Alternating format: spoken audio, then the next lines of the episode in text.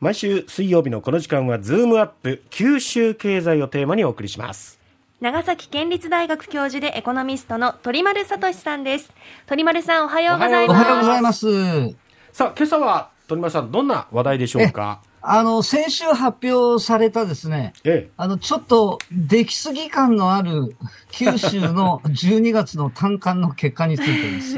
え、できすぎなぐ出ら来いすぎですね。好調まあってあのことですか、かありますね。あの、各種、あの、業況判断4年ぶりの高さとかですね、え3期連続改善っていう記事が並んでて、えはいまあ、日銀の福岡支店長さんのコメントも、景気の持ち直しが一段と鮮明になってきたっていうおーことで、まあ、だから10年ぶりに、あの、利上げするのねっていう感じなんですけれども、あこの明るさが伺える理由なんですが、ええ今年振り返るとう、んあの、DI っていうのは、景気が良いと答えた企業割合から、悪いと答えた企業割合を引いたもので、はいゼロより上にあるときは、景気が良いと答える企業数の方が多いっていうことになるんですね。おーはいえー3月がマイナス5、水面下だったんですが、ええー6月はプラス5、えうん9月がプラス8、うんえー今回12月プラス15っていう、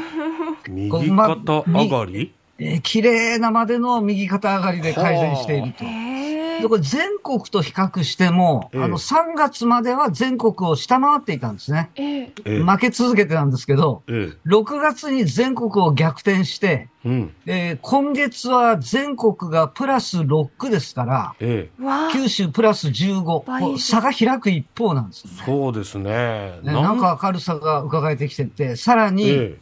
あの、コロナ禍で水面下に沈んでいたのが、製造業の食料品製造業、えはいそれと非製造業の中では、ええあの、観光関連産業ですけど、うん宿泊、飲食、サービス業っていうのがずっと水面下だったんですね。えええところが今回はですね、食料品製造業の景況感がプラスになってえて、ええこれ2019年12月以来、つまり、コロナ禍あの消費税率が8%から10%に引き上げられた直後に落ち込んええで、えええーその後ずっと水面下だったのが今回プラスになったと。ほうーーんですから、あの、自動車産業のカーアイランドとう、ん電子部品のシリコンアイランドと、え食料品のフードアイランド九州っていうですねえ、うんはいこの九州の中心になっている三大産業がうん今回揃ってプラスになってるんですけど、はいこれはあのトランプ政権下で米中貿易戦争が激化し始める直前の2018年6月以来っていうですね、はあ久々にあの三拍子揃ったっていうような感じになっています。ほえーーさらにですね、さらにあの、最近あの、消費者物価っていうのはもう上昇一辺倒で、そうですねどこまで上がるんだこの物価はみたいな形なんですけど、はいえ消費者物価に降りてくる前の段階の製造業の仕入れと販売。えはいここを見てみると、えあの、製造業の仕入れ価格判断 DI っていうのがあってえ、ええええあのメ、メーカーさんが仕入れ価格が上昇したと答えた企業割合から、下落したと答えた企業割合を引いたもの。はいえーこれは、あの、本格的にコロナ禍入りした2年前の6月以降、うん一本調子でもものすごい勢いで上昇してきたんですね。うんえーで、それが今年9月時点ではついに第2次オイルショックの頃の水準にまで上昇してたんですけど、うんえー前回9月がプラス71っていうですね、うんとんでもいない数字になってたのが、うん今回、実はプラス68、あの高い水準ではあるんですけれども、前期を3ポイントだけ下回ったんですうね。んだからうこれん前期を下回るのはほぼ3年ぶりっていうことになります。へえまた、あの、メーカーさんの販売価格 DI っていうのは、はいこれはもうオイルショックの時期を超えええて、過去もう最悪っていうか最大うんだったんですけれども、こちらの方は前期と、前期プラス41だったんですけど、同じプラス41で、うん一本調子で上昇しし続けるっていうのにも歯止めがかかったっていうことですね。うーんですから、末端で私たちが購入するあの消費者物価っていうのは、はい、まあ、年を超えてもまだこれからあの値上げしますよって言ってるところはありますので、うんあのしばらくは上昇し続けるんでしょうけれども、うんその川上に位置するメーカーさんの仕入れ、販売の物価っていうのはもう頭打ちになりつつあるので、おうおうおどこまでもどこまでも消費者物価が上がり続けるっていう感じではなくなってきているっていうのがうなんか兆しが見えてきました見か見えてきてるんですよねねえ。そしてもう一つですね、はいあの、他人様の様子を横目で睨んで勝ったことを喜ぶっていうのは精神論的にあまりよろしくないことなんですけれども、 このはい九州のプラス15、他の全国のブロックと比較してみたんですね。えええあの、北海道プラス5、東北プラス1、うん北陸プラス4、えうん東海地方0、うん近畿地方プラス5、中国地方プラス8、四国地方プラス2。うんですから、九州のプラス15ってこれできすぎなんですよね。ああーーなんでしょあうのーちょっとした優越感に今浸ってま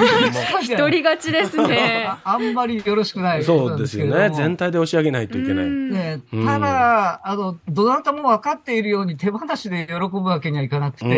ん。あの、九州内での地域間格差っていうのはやっぱり大きいままだっていうなるこほとどですね。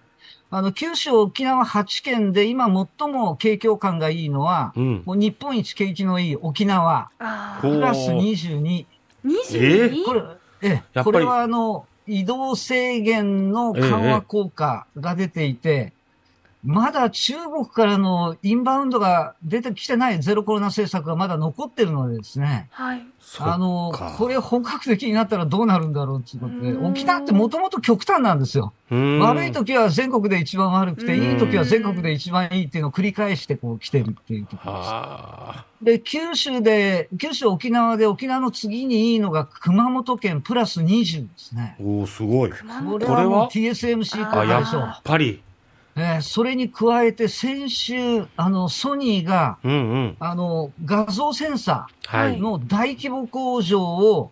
えー菊陽町のお隣の甲子市に新しくうん工。業団地を造成して、そこに数千億円投じて、うん。工場を作るっていうのが発表されてですね、ええもう今、熊本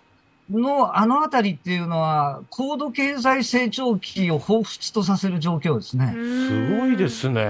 で、あの、それに次ぐのが北九州の、やっぱり輸出主導製造業が集積している北九州プラス16っていうことなんですけおどー、はい。あの、九州の中でも長崎県とく鹿児島県っていうのはプラス9、うん。あの、共に新幹線の終着駅なんですけれども、えはえ。いあの移動制限緩和とだとかの全国旅行支援効果があるとはいえ、やっぱうんり先っぽの隅々にまで政策効果が広がるっていうところにまではまだ至っていないかなっていうことですね。うんあと、いいところでも、やっぱり人手不足っていうのが、もしかすると上限制約になって、うん。思うようにあの受け入れられないとか、生産できないとか、うん。そういうのがこれから年明けちょっと懸念されるところですけど、